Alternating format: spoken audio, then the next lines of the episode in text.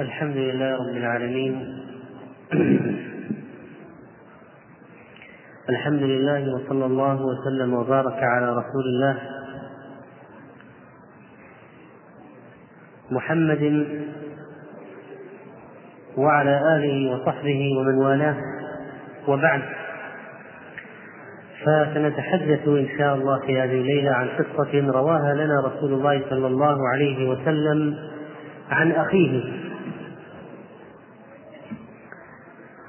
وأفضل الأنبياء بعده إبراهيم عليه السلام.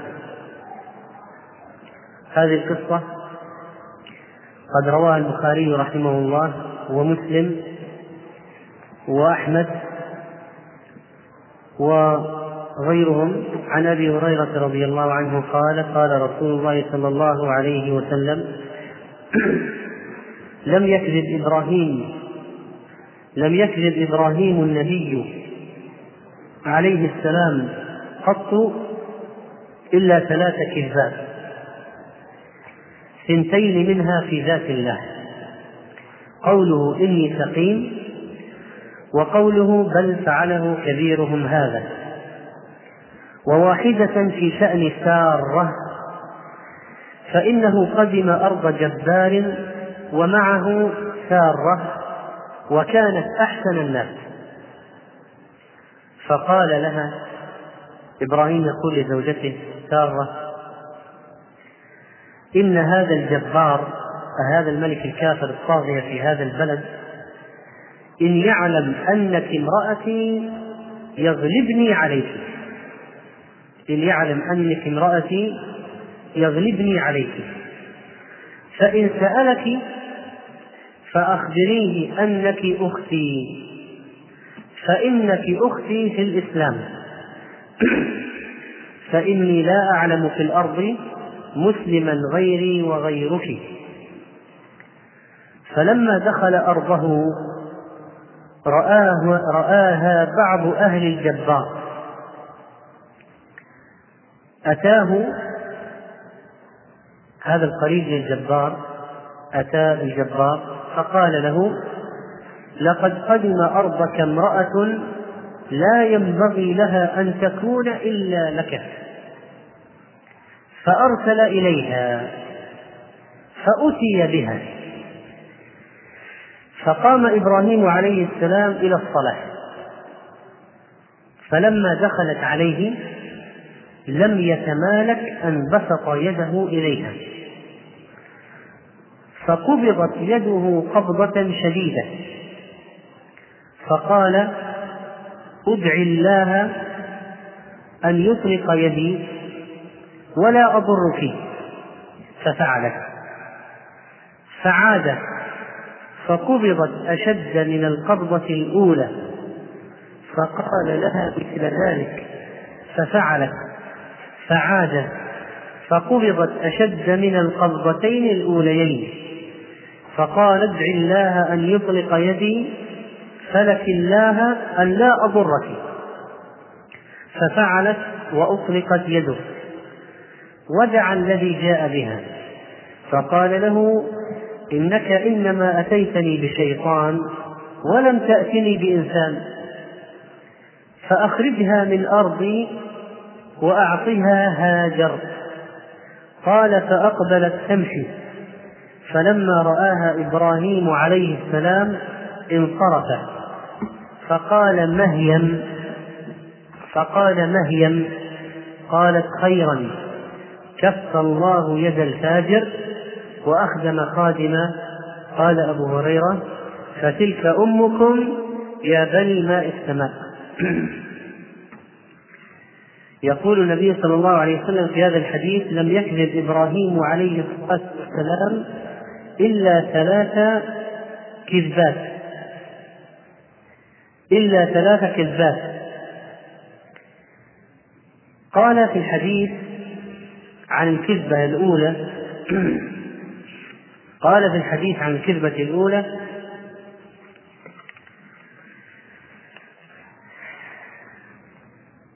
حين دعي إلى آلهتهم إني سقيم. حين دعي إلى آلهتهم إني سقيم. وذلك أنه لم تكن به علة ولا مرض ولكنه كان سقيم النفس كاسف البال حزينا على شرك قومه لأنهم لم يلبوا نداءه ولم يطيعوه في دعوته.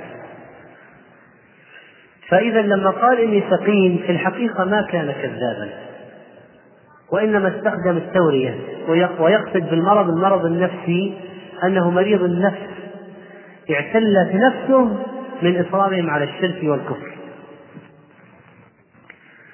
قال إني سقيم. لما دعوه للخروج معهم إلى عيدهم وكانوا يخرجون إلى عيد خارج البلد قال لهم إني سقيم. وقبل أن يقول لهم إني سقيم نظر نظرة في النجوم فقال إني سقيم. وكان هؤلاء القوم كفار عباد الكواكب والنجوم. ويعتقدون أن النجوم لها تأثير في الحوادث الأرضية وفي مرض الناس والإنجاب والرزق ونحو ذلك. فأراد إبراهيم الخليل أن يقيم عليهم الحجة. فنظر نظرة في النجوم فقال إني سقيم عاملهم من حيث كانوا لئلا ينكروا عليه. فتولوا عنه مدبرين تركوه وذهبوا إلى عيدهم خارج البلد لما خالت البلد وصار معبد الأصنام فارغا دخل إبراهيم على الأصنام فكسرها ثم وضع القدوم الفأس في يد كبيرهم لعلهم يعتقدون أنه هو الذي غار غيرة لنفسه وأنف أن تعبد معه الأصنام الصغار فقام عليها وكسرها. فلما رجعوا من عيدهم وجدوا أصنامهم مكسرة. قالوا أنت فعلت هذا بآلهتنا يا إبراهيم؟ لأنه لم يتخلف عن حضور العيد غيره. قال بل فعله كبيرهم هذا. وأشار بإصبعه قال بل فعله كبيرهم هذا. أي غضب من أن يعبد معه الصغار وهو أكبر منها فكسرها. ماذا أراد إبراهيم من هذا الكلام؟ أن يقيم عليهم الحجة. ولذلك قال لهم فاسألوهم إن كانوا ينطقون. حتى يخبروا من فعل ذلك بهم. اسألوا الأصنام المكسرة حتى يخبروكم من كسرها. إن كانوا ينطقون. فلما قال لهم ذلك رجعوا إلى أنفسهم عرفوا أنها لا تنطق نكسوا على رؤوسهم ردوا إلى الكفر بعد أن أقروا على أنفسهم بالظلم. أول أولا لما قال لهم فاسألوهم إن كانوا ينطقون رجعوا إلى أنفسهم قالوا إنكم أنتم الظالمون. كيف تعبدون أشياء لا تسمع ولا تبصر؟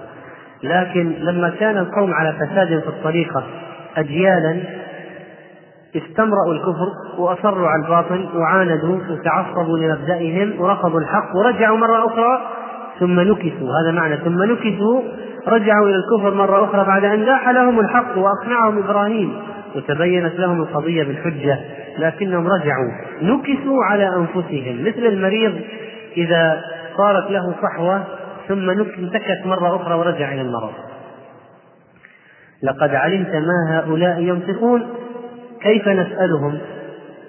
وهم لا ينطقون. فانتهز إبراهيم الخليل الفرصة. وقال لهم أتعبدون من دون الله ما لا ينفعكم شيئا ولا يضركم أف لكم تبا لكم وهلاكا لكم ولما تعبدون من دون الله أفلا تعقلون؟ فلما غلبوا على أمرهم وخافوا الفضيحة ولم تبق لهم حجة اجتمعوا هم وملكهم النمرود على إحراق إبراهيم الخليل عليه السلام وجعلوا له بنيانا. قالوا ابنوا له بنيانا فألقوه في الجحيم. بنوا له بنيانا كالحظيرة. وجعلوه في هذا البنيان. وجمعوا له صلاب الحطب من أصناف الخشب. حتى قيل إن الرجل منهم كان إذا يقول لئن عوتيت لأجمعن حطبا لإبراهيم. وكانت المرأة تنذر إن أصابت ما تريد وحصلت لها ما حصل لها ما تبتغي لتحتطبن في نار إبراهيم. وقيل إن المرأة منهم كانت تغزل وتشتري الحطب بغزلها فتلقيه في البنيان إعدادا لحرف إبراهيم تحتسب في الدفاع عن الأصنام والانتصار لها. وجمعوا الحطب فيما قيل شهرا.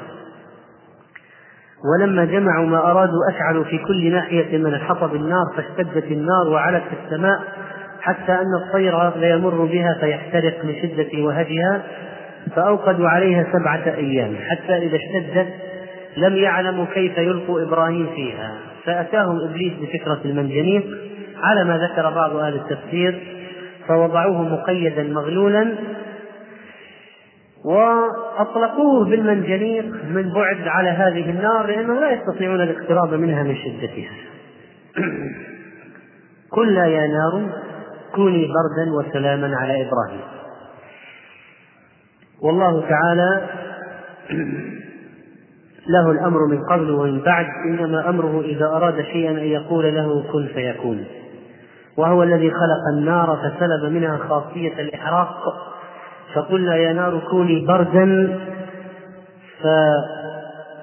فلو لم يقل سلاما لربما مات إبراهيم من شدة البرد وتجمد كوني بردا وسلاما حتى لا تؤذيه بالبرد ببردها على إبراهيم. و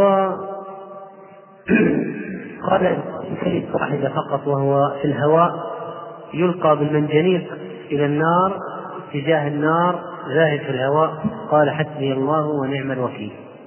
قال ابن عباس كما في صحيح البخاري حسبنا الله ونعم الوكيل. قالها إبراهيم حين ألقي في النار. وقال محمد صلى الله عليه وسلم وأصحابه لما قيل لهم إن الناس قد جمعوا لكم فاخشوهم فزادهم إيمانا فقالوا وقالوا حسبنا الله ونعم الوكيل بعد غزوة أحد.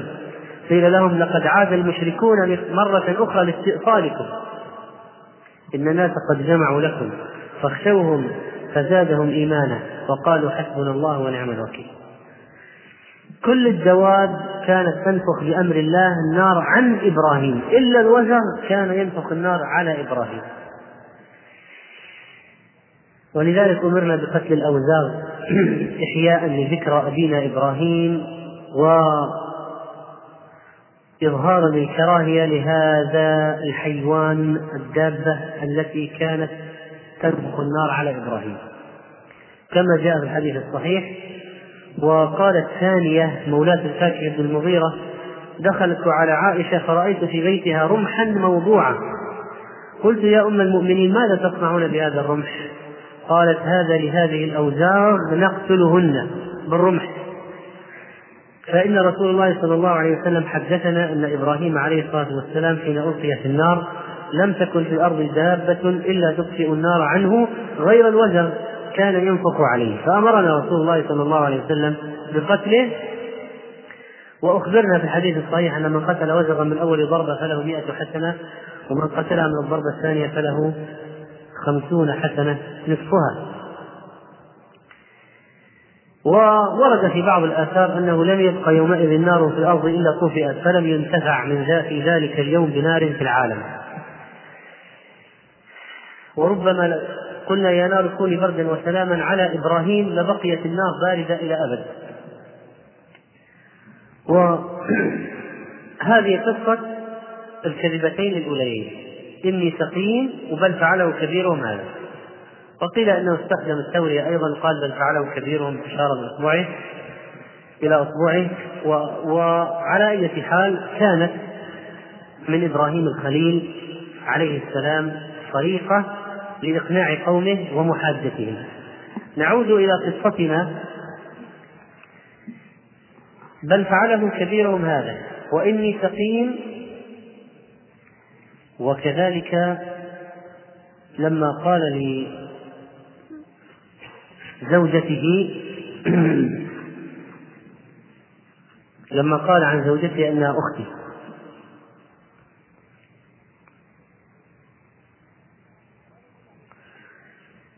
قال النبي عليه الصلاة والسلام عن هذه الثلاث كذبات ثلاث منهن في ذات الله. ما معنى في ذات الله؟ مع أن قول إبراهيم عن زوجته هذه أختي أيضا فيها معنى من جهة الدفاع عن عرض زوجته وتخليص زوجته ففي سبيل الله أيضا. لكن خص الثنتين هذين بقوله في ذات الله مع أن الثالثة في ذات الله أيضا لكن الثنتين الأوليين ما تضمنتا حظا لنفسه بخلاف الثالثة فإن فيها حظا له وهي وهو نجاة زوجته. الثالثة هذه التي هي في ذات الله لكن فيها فائدة له أو حظ له وسعيه لتخليص زوجته وهو مقصد شرعي مباح لا غبار فيه على الإطلاق. لكن امتدح السنتين الأوليين لأنها لله محضة ما فيها حظ لنفس إبراهيم وشخصه أبدا. قال بينما هو ذات يوم وسارة قدم أرض جبار ومعه سارة. قيل إنه ملك مصر في ذلك الوقت هذا الجبار الكافر الطاغية. وأن إبراهيم لما خرج من أرض العراق لما خرج من العراق بعدما أحرق الله النمرود وقومه اتجه إلى بلاد الشام وبلاد مصر فلما دخل بلاد مصر وكان عليها هذا الرجل الجبار قيل له إن هذا رجل أو إن هنا رجل. آه، لما دخل لما دخل أرض مصر وكان فيها هذا الجبار قيل للجبار إن هنا رجل وهو إبراهيم. وعنده زوجة أو عنده معه امرأة معه امرأة. في رجل معه امرأة دخلوا مملكتك المرأة جميلة جدا في غاية الجمال لا تصلح إلا لك. من أحسن الناس من أحسن الناس النساء. وإبراهيم تزوجها لما هاجر من بلاد قومه إلى حران. قيل إنه تزوجها في ذلك الوقت لما دخل بها مصر وكان على مصر ذلك الملك الطاغية آه، بعض أقرباء الملك كما ورد في الحديث رأى رأى إبراهيم ورأى معه سارة وكانت قد أوتيت من الحسن شيئا عظيما وقال له إني رأيتها تطحن وإنها في غاية الجمال وصفها. فالملك كان لا يدع شيئا مثل هذا يفوته من ظلمه وعسفه وبغيه فأرسل إليه أرسل إلى إبراهيم وإلى سارة وجيء بها وجيء معه. فسأله عنها فقال من هذه؟ من هذه المرأة التي معك؟ قال أختي ظاهر الحديث أنه أتى بإبراهيم أولا وسأله من هذه؟ قال هذه أختي رجع إبراهيم إلى زوجته قال يا سارة ليس على وجه الأرض غيري وغيرك ثم طلب منها إبراهيم طلب من زوجته إذا سألها الملك عن قرابتها منه من تكون بالنسبة له أن تقول له إنها أخته حتى لا يتناقض كلامه مع كلامها. حتى لا يتناقض كلامه مع كلامها. ولئلا يكون ولئلا يظهر بمظهر الكاذب. فقال فصدقيه يعني إذا سألك عني فقولي هذا أخي وأنك أختي حتى لأنني قلت له إنك أختي. يقصد إبراهيم أختي في الإسلام. فلعل إبراهيم أحس مسبقا أن الملك سيطلبها فأوصاها لما أوصاها به. ولما وقع ما كان يظنه أعاد عليها الوصية. لما استدعاه الملك وقال من هذه المرأة التي معك؟ وقال أختي. رجع إليها وقال إذا سألك فصدقيني. إذا سألك فقولي له أنك أختي ولا تكذبيني ما هو السبب؟ لماذا لم يقل إنها زوجتي؟ ولماذا لم يخبر بالحقيقة؟ قيل إنه إن الملك إذا عرف أنها زوجته لا يمكن أن يصل إليها إلا بالتخلص من زوجها فيقتل إبراهيم للوصول للمرأة لكن لو قال لو عرف أنها أخته ربما وصل إليها بطريقة أخرى كالزواج أو غيره. وإن كان رجل ركاب للحرام كما يتبين من القصة. لكنه كان الظالم يريد اغتصابها على نفسه فلعله كان إذا عرف أن المرأة متزوجة قتل الزوج أولا.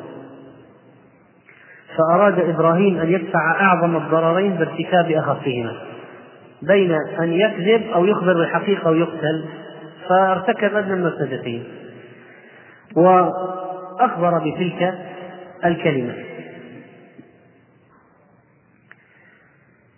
وقال لها ليس على وجه الأرض مؤمن غيري وغيرك. طيب لو قال قائل ولوط عليه السلام فيمكن أن يقال إن إبراهيم يقصد الأرض التي نحن فيها الآن دخلنا بلد مصر لا يوجد غير مؤمن غيري وغيرك. أما الأرض الأخرى فيها لوط فآمن له لوط وقال إبراهيم إني مهاجر هاجر إبراهيم. إني مهاجر يا ربي. لما جيء بسارة إلى الملك هذا لما دخلت عليه ذهب يتناولها بيده. لما أخذت سارة من إبراهيم قام إبراهيم إلى الصلاة. قام إبراهيم إلى الصلاة يصلي. لما أدخلت سارة على الملك لم يتمالك أن بسط يده إليها. من شدة جمالها ما استطاع أن يقاوم نفسه ومد يده إلى المرأة. رحمها الله ورضي عنها. فقبضت يده قبضة شديدة. وفي رواية فقام إليها فقامت توضأ وتصلي يعني تدعو فغط. فغط. وفي رواية ركض برجله يعني اختنق كأنه مصروع والغط صوت النائم من شدة النفخ غطيس فمجموع الروايات يؤخذ منها أنه عوقب أولا بقبض يده يعني شلت يده. ما عاد يستطيع أن يحركها. وصرع. الملك هذا انشلت يده وصرع. أمران. الشلل والصرع. ف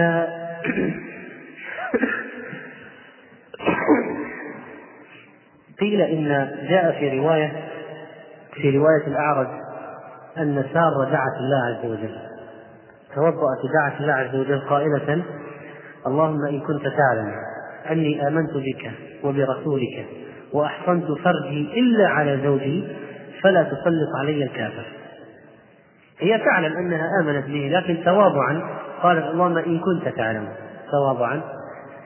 أني آمنت بك وبرسولك وأحصنت فرجي إلا على زوجي فلا تسلط علي الكافر. فأخذ فأخذ فغط فصرع أخذت يده حبست قبضت يده قبضة شديدة. لما انشلت يده صرع قال ادع الله لي ولا أضرك. وفي رواية مسلم ادع الله لي أن يطلق ادع الله أن يطلق يدي ففعل. قال أبو سلمة قال أبو هريرة قالت اللهم إن يمت يقول هي التي قتلتني. إن يمت الآن من هذه الصرعة يقول قوم يقول قومه هي التي قتلته. فربما قتلوها فدعت الله له فأرسل. لما تحرر الرجل ورجع إلى حاله الأولى هل توقف؟ أبدا. تناولها الثانية ثم قام إليها فقامت توضأ وتصلي ودعت الله عز وجل فأخذ مثلها أو أشد. أشد من القبضة الأولى. في المرة الثالثة دعا بعض حجبته أو دعا الرجل الذي جاء له بسارة وقال له إنك لم تأتني بإنسان إنما أتيتني بشيطان. ما أرسلتم إلي إلا شيطانا أرجعوها إلى إبراهيم. ولعله لما صرع ظن أن الشيطان هو الذي تدخل. وكانوا قبل الإسلام في الجاهلية يعظمون أمر الجن جدا ويرون كل ما وقع من الخوارق من فعل الجن. لما رأى الملك نفسه مصروع مشلول قال هذا من فعل الجن هذا الشيطان هذا ليس بإنسان. أطلق سراح إبراهيم أطلق سراح سارة وقال أعيدوها إلى إبراهيم. وزيادة على ذلك أعطاها خادما وهي هاجر وهبها لها لتخدمها لأنه أعظمها وقال هذه يعني سمع أنها كانت تعجل العجين أو تخدم نفسها قال هذه لا يليق أن تخدم نفسها أعطاها من عندها خادم خادم وهي هاجر أختمها هاجر وأخرجها من أرضه وأعطاها هاجر. فلما أطلق سراحها مع هاجر أتت سارة إلى إبراهيم وكان يصلي فقال إبراهيم بعدما انصرف من صلاته مهيا مهيا يعني ما الخبر؟ ما الخبر؟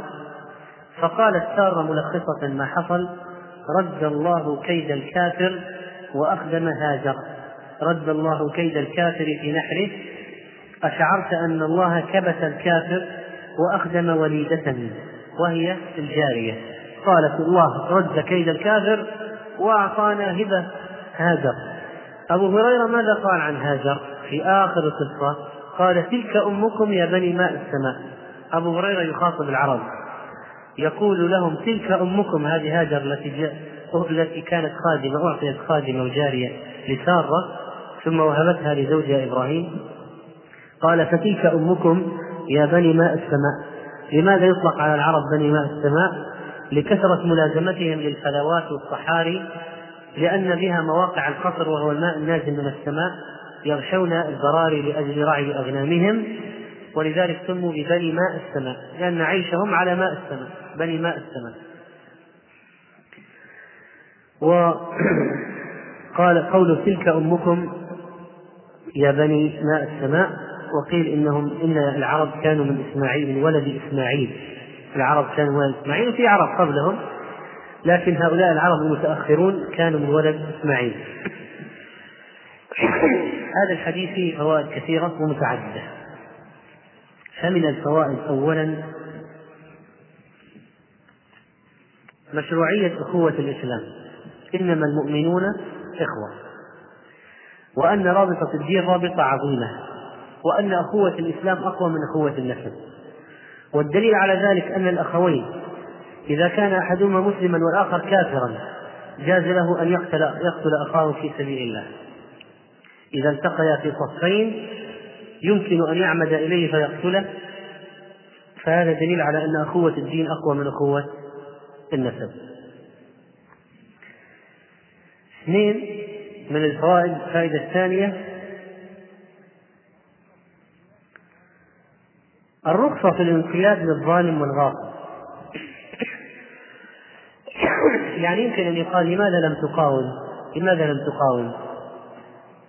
قد تقاوم وتقتل وتذل وتهان وفي وهنا رخصة في أن المرأة إذا أجبرت بالقوة على الانقياد إلى ظالم فإنها إذا لم تجد طريقة للهرب ولا للتخلص وقيدت بالقوة فإنها تكون معذورة.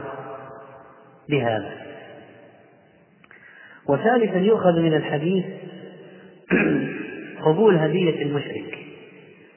فإنه لما أعطاها هاجر قبلت الهدية وأقرها إبراهيم وهو نبي يأتيه الوحي فأخذت هدية المشرك.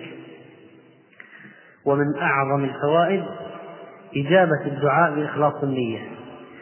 فإنها وهي الفائدة الرابعة دعت الله تعالى ففرج الله عنها. والله تعالى مع المكروه ومع الملهوف ومع المظلوم. يجيب دعوة المظلوم يجيب دعوة المضطر. ولا شك أن السارة في ذلك الموقف كانت في اضطرار عظيم. فلما دعت الله وقالت اللهم إن كنت تعلم أني آمنت بك وبرسولك. فكانت صادقة مؤمنة فاستجاب الله دعاءها وهكذا المرأة المسلمة والرجل المسلم إذا وقع في ضرورة إذا وقع في ورطة إذا وقع في أزمة فتوجه إلى الله بالدعاء فإن الله سبحانه وتعالى يخلصه إذا كانت نيته حسنة. خامسا مشروعية التوسل بالأعمال الصالحة. وهذا سبق لنا في قصة أصحاب الغار. الثلاثة وهذا دليل آخر فإنها قالت اللهم إن كنت تعلم أني آمنت بك وبرسولك وأحصنت فرجي إلا على زوجي فلا تسلط علي الكافر. فتوسلت إلى الله بأي شيء؟ بالإيمان وكذلك بالعفة. وأحصنت فرجي إلا على زوجي. فتوسلت إلى الله بالإيمان وبالعفة. وهذه من الأعمال الصالحة. امرأة عفيفة تقول ما أحد مسني من الأجانب أبدا. أحصنت فرجي إلا على زوجي. توسل الله بالأعمال الصالحة وأن الله سبحانه وتعالى يقبل الدعاء بالأعمال الصالحة وأنه يجيب عز وجل.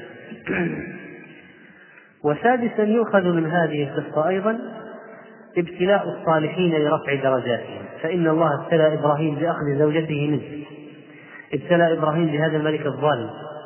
ابتلاه باستدعائه له. ابتلاه بالموقف الصعب الذي مر به. ابتلاه بالشدة.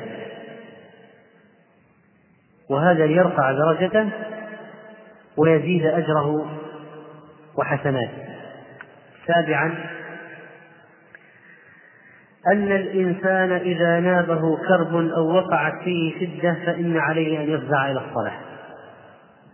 فإن إبراهيم الخليل لما أخذت منه زوجته ماذا فعل؟ يشتكي على من؟ ما في اشتكي على من؟ هو الملك اللي أخذه أكبر سلطة اشتكي على من؟ على ملك الملوك ويلجأ إلى من؟ الذي الذي خصمه الآن خصمه أكبر صاحب سلطان في البلد أكبر سلطان في البلد الملك هذا. أخذ زوجته. يشتكي على من؟ لا يوجد طريقة. إلا طريقا واحدا وهو الله سبحانه وتعالى. فتوجه إلى الله تعالى وقام يصلي. وهذا هكذا كان النبي عليه الصلاة والسلام إذا فزعه أمر صلى. يا أيها الذين آمنوا استعينوا بالصبر والصلاة. وكان وابن عباس لما أخبر أن أخاه قد توفي وهو في طريق السفر نزل عن دابته إلى جانب الطريق فصلى ركعتين وقال يا أيها الذين آمنوا استعينوا بالصبر والصلاة. فكان النبي صلى الله عليه وسلم إذا حزبه أمر صلى إذا كربه أمر صلى وهكذا إبراهيم الخليل لما حصل له ما حصل فزع إلى الصلاة. قام إبراهيم يصلي. قيل فترة غياب الزوجة عنه إبراهيم في صلاته. هذه أسوأ من أسوأ الفترات يمكن تمر بالإنسان. الزوج إذا أخذت زوجته إلى مكان مجهول لا يدري الآن ماذا يفعل به. المرأة أخذت إلى مكان خفي مجهول لا يدري الآن ما يفعل بزوجته. أخذت زوجته منه ولا يدري ماذا يفعل بزوجته. ماذا يفعل؟ ولا ليس عنده قوة. لا عنده جيش يحارب به ولا قوة. يستطيع أن يقتحم قصر الظالم ليستخرج زوجته. أو أنه يهرب بها ما يستطيع. دخل في سلطان هذا الفاجر. فإذا إذا كان يأوي إلى ركن شديد وهو الله عز وجل. كان يأوي إلى ركن شديد وهو الله عز وجل. وثامنا من فوائد هذه القصة أيضا أن الوضوء كان مشروعا للأمم من قبلنا وليس خاصا بهذه الأمة ولا بالأنبياء لأن ذلك ثبت عن سارة أن قامت تتوضأ وجمهور العلماء على أن سارة ليست بنبية وإنما من أولياء الله. ثامنا من فوائد القصة إثبات كرامات أولياء الله تعالى.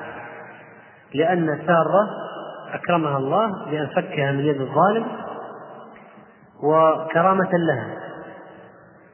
ثم أن الظالم هذا لما انسلت يده وطلع قال ادع الله لي ولا أضرك دعت الله وفك ورجع إلى ما كان عليه. فمن كرامات أولياء الله أن يستجيب الله دعاءهم. وكرامات أولياء اعتقاد بكرامة أولياء الله من عقيدة أهل السنة والجماعة أن الله قد يخرق العادة لأوليائه أو لبعض أوليائه. وقد اختلف في هذا الشيء أصناف من الناس فذهب الأشاعرة إلى أن كل ما كان كلما كان معجزة لنبي جاز أن يكون كرامة لولي فسووا بين بين الكرامة والمعجزة. على النقيض الآخر المعتزلة ذهبوا إلى إنكار كرامات الأولياء وقالوا ما في كرامات عقلانيين ما تدخل عندهم قواعد غيبية هذه لا يؤمنون بها أهل السنة والجماعة قالوا بإثبات كرامات الأولياء ولكن كرامة الولي لا يمكن أن ترقى إلى درجة معجزة النبي. معجزة النبي أعظم لا شك في ذلك. معجزة النبي أعظم لأنه مؤيد من الله بمعجزات لبيان صدقه وإقامة الحجة على قومه وإقناع القوم. أما الولي فقد تقع له الكرامة وهو في الصحراء لوحده ما ما معه أحد. يعطش مثلا ما عنده زاد فالله سبحانه وتعالى ينزل عليه شيئا أو طعاما أو شرابا. أما معجزة النبي يراها الناس لأنه مؤيد من الله والمعجزة لأجل الإيمان لأجل أن يؤمن الناس ليقيم الله الحجة على الناس. الله سبحانه وتعالى يقيم الحجة على الناس. فإذا عقيدة أهل السنة والجماعة إثبات كرامات الأولياء. طبعا إذا ثبتت ولا ولا الصوفية وغيرهم ادعوا كرامات كثيرة وكذب كذبوا كثير من الناس بالكرامات كل واحد يدعي كرامة من جهة. لكن إذا ثبتت الكرامة فإن عقيدة أهل السنة والجماعة إثبات كرامات الأولياء ولكنها مقام دون مقام معجزات الأنبياء ولا شك. فأهل السنة والجماعة وسط بين الأشاعرة والمعتزلة في هذا المقام. تاسعا من الفوائد أن الكذب في ذات الله تعالى لإعلاء شأن الدين جائز ولا حرج فيه. جائز ولا حرج فيه. وسنأتي على هذه النقطة بتوسع. وعاشرا أن على الإنسان أن يكون حكيما يحسب للأمر حسابه. فهذا إبراهيم عليه السلام يقول لزوجته إذا سألك فأخبريه أنك أختي حتى لا أكون كذابا عنده ولا تتناقض الأقوال والحادي عشر أن بعض الفجرة لا يتورعون عند رؤية المرأة أن يمدوا أيديهم إليها مباشرة ولذلك فإن على المرأة المسلمة أن تحتشم ذلك أدنى أن لا يعرفن. ذلك أدنى أن يعرفن فلا يؤذين فالمرأة إذا تبرجت صارت مهدا وعرضة لكل فاسق وفاجر. لأنها تصبح خلاص مجال للإغراء والفتنة ويطمع فيها الطامعون وأما إذا احتشمت وتحجبت ما يظهر منها شيء فلا أحد يطمع فيها لأنها ليست مغرية. عند الحجاب ليست مغرية. لكن المتبرجة تغري بنفسها. هذه المتبرجة سفيهة في الحقيقة. سفيهة لأنها كأنها تقول للناس في الشوارع تعالوا ورائي. اللي يبغى يلمسني يلمسني واللي يبغى يعطيني رقم يعطيني رقم واللي يبغى يجي وراي يجي وراي. هذه الفاجرة. المرأة التي تتبرج إيش معناها الآن؟ إذا تبرجت امرأة في الشارع مكياج وزينة وخرجت وحسرت عن وجهها وعن شعرها وخرجت تمشي في السوق. بين الناس الرجال الأجانب إيش معناها؟ معناها دعوة دعوة للفحشاء. تلم الناس تقول تعالوا ورائي اللي يبغى يجي هذا معناه. تلفت إليها الأنظار أليس كذلك؟ فهي المجرمة الأولى والفاجر اللي وراها المجرم الثاني. ولذلك النساء هؤلاء اللاتي يتبرجن في الأسواق ما يعلم الاسم الذي عليهن إلا الله عز وجل. لأن ما تفتن واحد ولا اثنين ولا عشرة. طيلة مشيها في الشارع تفتن الناس. والناس أكثرهم فيهم ظلم وفجور. ينظرون ولا يتورعون. يطلقون البصر. ويلحقونها. ولذلك تجد أحيانا يمكن أن تجد امرأة في الشارع يسير وراءها ثلة من الفجر. يسيرون وراءها.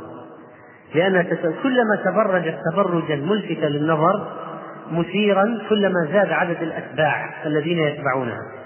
وبعض النساء تريد هذا تريد هذا. يعني تريد أن يتبعها أكبر عدد من الشباب.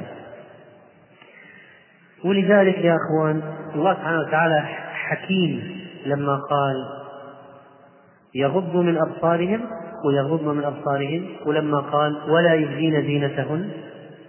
ولما قال ذلك أدنى أن يعرفن فلا يؤذين ولما قال ولا تبرجن تبرج الجاهلية الأولى ولما قال ولا تخضعن بالقول فيطمع الذي في قلبه مرض ولما قال ولا يضربن بأرجلهن ليعلم ما يخفين من زينتهن كل هذه إجراءات للعفاف وتطهير المجتمع المسلم. لما خالف النساء هذا خرج انتشرت الفاحشة في المجتمع شيء طبيعي. ورأيت الآن رأيت رمي الأرقام هذا شيء يعني مشاهد ما يحتاج إلى يعني زيادة تدقيق.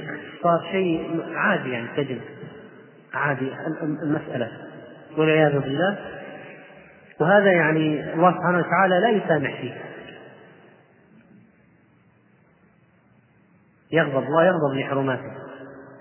وإذا المجتمع صار فاجر الله عز وجل ينزل بأسه وسطوته وعذابه وانتقامه لهذا المجتمع. ولذلك لا بد من الحذر الشديد في هذه القضية وأن يقوم كل واحد على زوجته وبنته أمه أخته بالأمر بالمعروف والنهي عن المنكر. والجار ينصح جاره في زوجته والقريب ينصح أقرباءه في زوجاته وبناته وأخواته. ما نترك أحد لأن المسألة عامة العذاب عام. أن العذاب إذا نزل يعم يعم الجميع ثم يبعثون على نياتهم. ما ينجو من العذاب إلا من؟ الذي كان ينهى عن السوء. فأنجينا الذين ينهون عن السوء وأخذنا الذين ظلموا بعذاب بئيس. الثاني عشر من فوائد هذه القصة.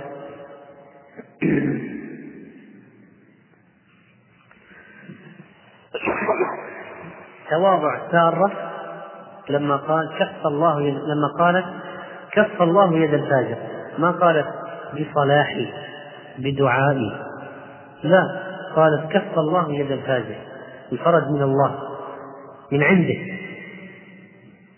وأخدم خادما. الثالث عشر قضية مشروعية المعاريض استخدام التورية وعند هذا سنقف وقفة أخيرة في هذه القصة.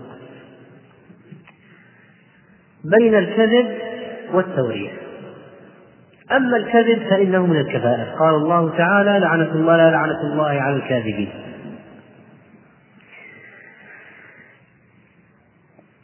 ويوم القيامة ترى الذين كذبوا على الله وجوههم مسودة.